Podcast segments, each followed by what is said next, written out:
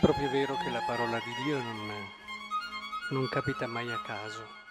E in questa giornata dove i catechisti di San Faustino e Fontana hanno deciso di partecipare all'Eucarestia in preparazione all'incontro che ci sarà subito dopo, ci permette di introdurre il nostro incontro. Cioè ci dà quel fondamento essenziale nella vita del catechista che non può assolutamente mancare. E direi che proprio tutte le letture, compreso il Salmo responsoriale, ci vogliono introdurre nel mistero e ministero dell'essere catechista. Cerchiamo allora di comprenderlo, perché se c'è una grazia, se c'è un dono bello per una persona è quella di poter essere un catechista, nel senso di poter portare a un fratello quel patrimonio meraviglioso di fede e d'amore che il Signore ci ha donato. La prima cosa essenziale che la parola di Dio ci vuole dire oggi è questa. Per poter trasmettere il patrimonio della fede, mentre tanti altri servizi li puoi fare magari anche senza esserne totalmente preso, non puoi farlo se non sei preso dall'amore di Cristo. In questo il messaggio del Vangelo è chiaro. Tu puoi pascere i miei agnelli, certo, ma dopo che mi hai risposto alla domanda fondamentale, mi ami tu? Il catechista dovrebbe chiederselo tutti i giorni, ha, lo amo io il Signore, perché non posso raccontare delle cose che non vivo.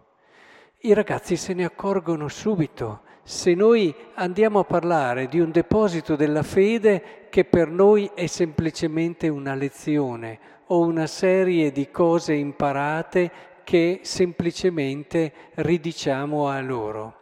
Il bello della vocazione del catechista è proprio quello di sentirsi chiamato ad un'esperienza privilegiata di amore di Cristo, un'esperienza di conoscenza, di profonda conoscenza, ma un'esperienza viva, vera.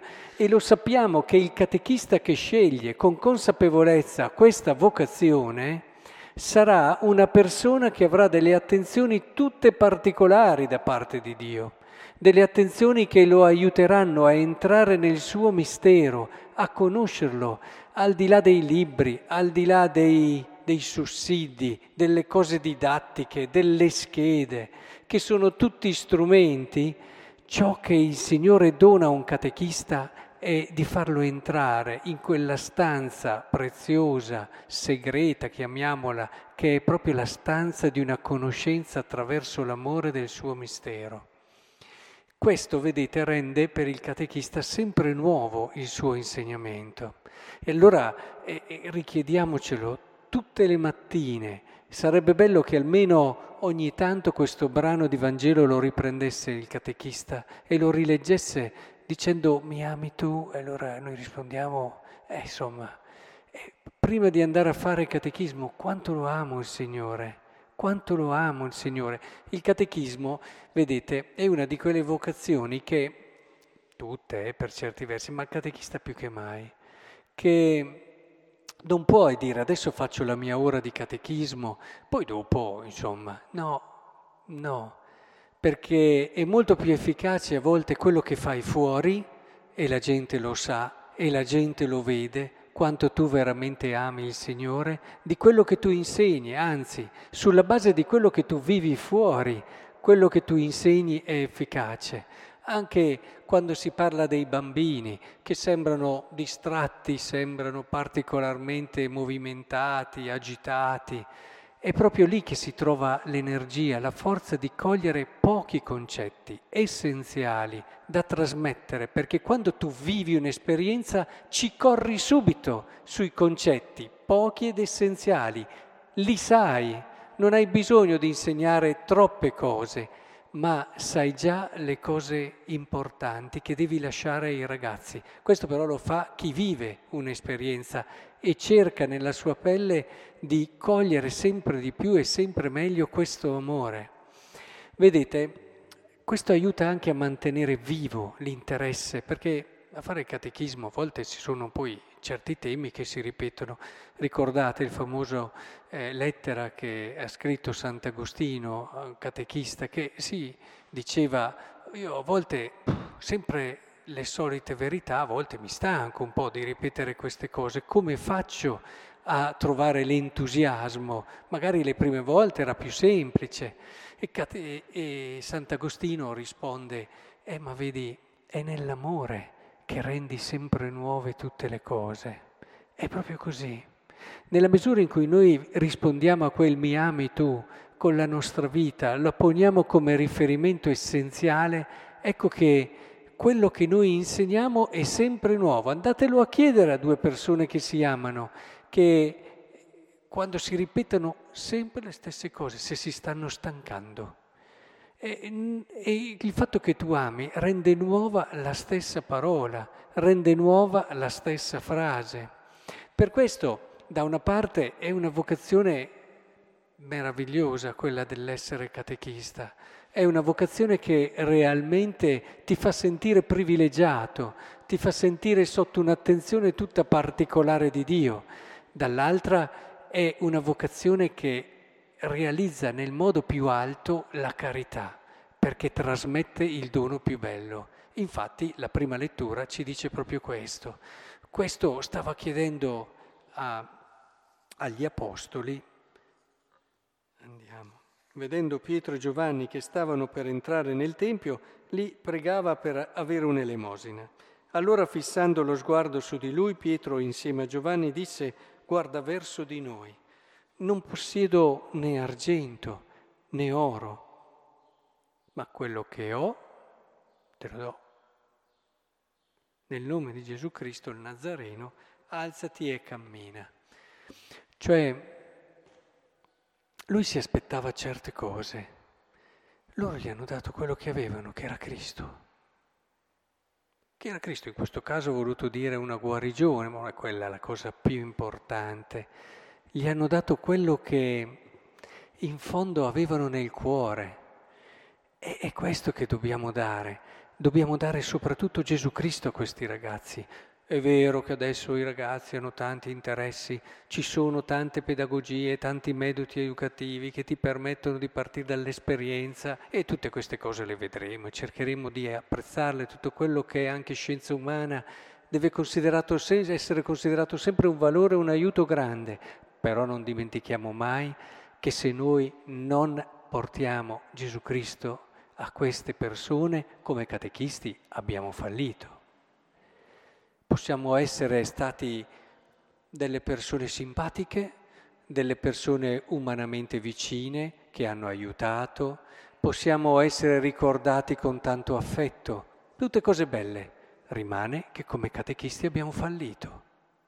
Noi non siamo chiamati ad essere persone vicine, ad essere persone simpatiche, anche, per grazia di Dio speriamo anche questo, ma siamo chiamati a portare Cristo come catechisti il suo mistero, la sua verità, il suo deposito. E non si dà ciò che non si ha. Vedete, il curioso della fede è proprio questo, niente di strano, è che tu puoi parlare di Gesù Cristo, ma poi all'altro arriva ben poco. Perché, come dico sempre, è un po' come, come quando uno ha l'influenza. Se hai l'influenza hai qualche speranza di attaccarla all'altro, ma se non ce l'hai, le la puoi descrivere in tutte le forme, in tutti i modi, ma quell'altro non si ammala. Così è la fede.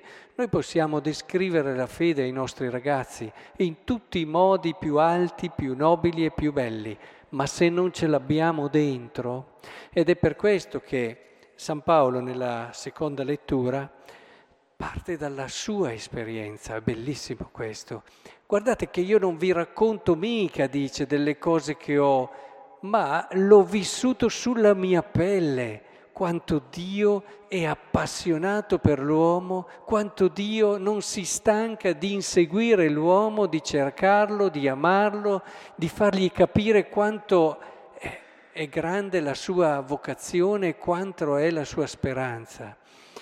E lo dice, avete sentito parlare della mia condotta di un tempo, del giudaismo, perseguitavo ferocemente la Chiesa di Dio, la devastavo superando nel giudaismo la maggior parte dei miei coetanei e connazionali, accanito com'ero nel sostenere, ma quando Dio, che mi scelse fin dal seno di mia madre, attenzione, lui l'ha vissuto sulla pelle questo, ti sta raccontando la sua vita, non cose che ha letto su un sussidio. Chiamò mi chiamò con la sua grazia, si compiacque di rivelare in me il figlio suo, perché lo annunciassi in mezzo alle genti, subito senza chiedere consiglio a nessuno e così via. Vedete, i sussidi sono utili, ma la prima preoccupazione del catechista è proprio quella lì, di far ardere il cuore. Non vi siete mai chiesti come mai quando una persona parla, a volte ti dicono, ma ci ardeva il cuore quando ti sentivamo parlare. Eh, ricordate il famoso discorso che hanno fatto eh, quando hanno incontrato il Signore risorto, i discepoli di Emmaus. E ci ardeva il cuore, c'era una presenza, ma quante volte i testimoni di Dio fanno ardere il cuore quando parlano? Guardate che se arde il cuore della gente che ascolta non è mica perché eh, questi qui hanno letto i commentari migliori e hanno studiato chissà quali capitoli. Questo fa parte del loro patrimonio e può servire come strumento, ma ciò che fa ardere il cuore di chi ascolta è che quello che stai dicendo è la tua vita, quello che stai dicendo è la tua preghiera, quello che stai dicendo è, è, è nato da quelle ginocchia che si sono piegate e ti hanno visto passare del tempo con Lui per cercare tu stesso di conoscerlo, per cercare tu stesso di amarlo, per cercare tu stesso di scoprire quanto davvero Lui ti abbia scelto da sempre dal seno di tua madre. E allora questa gioia non la riesci mica a trattenere. Il catechista annuncia della sovrabbondanza della sua gioia. Quando annuncia è la consapevolezza di essere, vi ho sempre detto come San Filippo Nere non riusciva a trattenere questa gioia, correva, andava, correva in piazza e diceva basta Signore mi dai troppa gioia. È così, è così, è così. Un catechista stanco non trasmetterà mai niente. Un catechista che trabocca di gioia, e per questo un catechista ha la possibilità e la grazia anche per vocazione di pregare molto. Eh sì, perché se no quello che legge rimane tante volte solo nozioni da trasmettere. Ecco, adesso il tempo non ci permette di continuare, ma lo continueremo nell'incontro dopo, quello che la parola di Dio ha cercato di dirci. Del resto manca solo il Salmo, li abbiamo citate tutte, se no le letture di oggi. Dice proprio questo. I cieli narrano la gloria di Dio, l'opera delle sue mani annuncia il firmamento. Il giorno al giorno, cioè è così. È così bello aiutare le persone a rendersi conto che non c'è bisogno di... ma c'è già, il mondo è pieno dell'amore di Dio. Il mondo è pieno. Ci vogliono far credere che ci siano solo dei disastri, che ci siano solo dei problemi, eh, ci sono anche quelli. Però lo sguardo dell'uomo di fede sa riconoscere nei cieli, in tutto quello che accade, il grande messaggio dell'amore di Dio.